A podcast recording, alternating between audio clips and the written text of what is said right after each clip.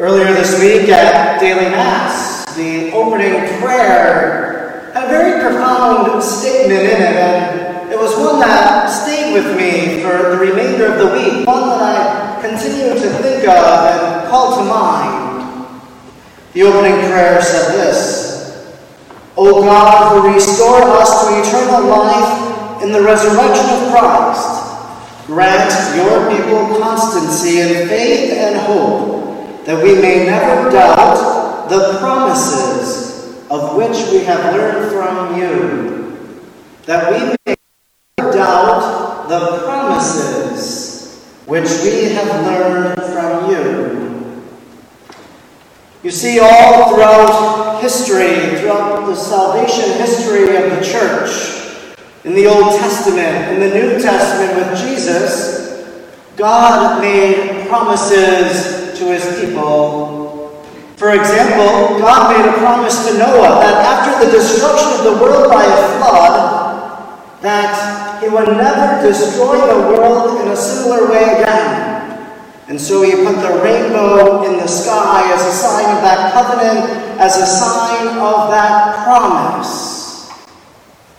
God promised Abraham, the father of the Jewish people, he and his wife had no children, he promised that he would be the father of many nations. And so eventually that occurred, that Abram became Abraham and the father of many of the 12 tribes of Israel. God fulfilled his promise he made to Abraham. God made a promise through the prophets that he would send a redeemer that he would send a Savior who would save us from our sins. And so God fulfilled that promise. God the Father fulfilled it when he sent his only Son into the world so that whoever might believe in him would have eternal life. Another promise of Jesus, the promise of eternal life. And today we celebrate in the context of this Mass the sacrament of holy baptism, and today the parents made a promise to God to say that I'm going to raise this child in the faith. The godparents promised that they would also assist in that duty and that responsibility. And then this promise that God makes to all of the baptized is the promise of eternal life. There are many promises in the New Testament that when Jesus taught, that really he made with believers. Often, one that I cite, Come to me, all you who labor and are burdened, and I will give you rest. That's a promise of the Lord Jesus, that He's going to give rest to those who come to Him. There are other promises He makes, that we hear today in our Gospel. We hear a few different promises of the Lord Jesus. For example, He says, that I will send you the Holy Spirit. I will ask for the advocate, and that he will be with you always. So there's a promise in these two weeks before Pentecost Sunday that Jesus makes this promise that he's going to send the Holy Spirit. That's a promise fulfilled through baptism and confirmation, and each and every time that we call upon the Holy Spirit's guidance in our.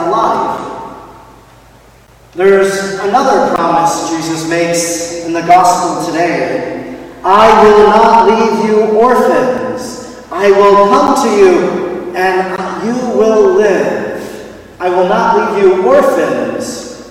What is an orphan? We know an orphan is one that doesn't have a parent, that maybe tragically their parents died, and leaving the child an orphan. But Jesus is saying, I will not leave you orphans. And why is it? Because first we have God as our Father, and we have Mary as our mother as we celebrate during this month of May, this month of Mary.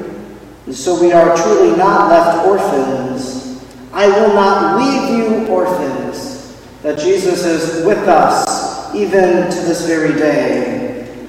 How do we know that the Lord Jesus has not left us as an orphan? Except every time when you come into the church and you see the tabernacle there and the candle lit, signifying that Jesus is present in the tabernacle. I will not leave you orphans. I will stay with you. I will remain with you through the Holy Eucharist until the end of time. I will come to you and you will live. I'm not sure what the intention of Jesus' words as he says this, but maybe one of the, his intentions that we can see today I will come to you and you will live, that maybe at that hour of death for all of the apostles, that as they died a martyr's death, that the Lord Jesus came to them as they shed their blood in order to give witness to Christ. Jesus came to them, and you will live, because as Jesus comes for those dying, he brings them into that new kingdom, kingdom of heaven promised to each one of us, promised to that good thief. You see, God, our loving Father, fulfilled his promise of old by sending his Son Jesus, who continued to make those promises to each one of us.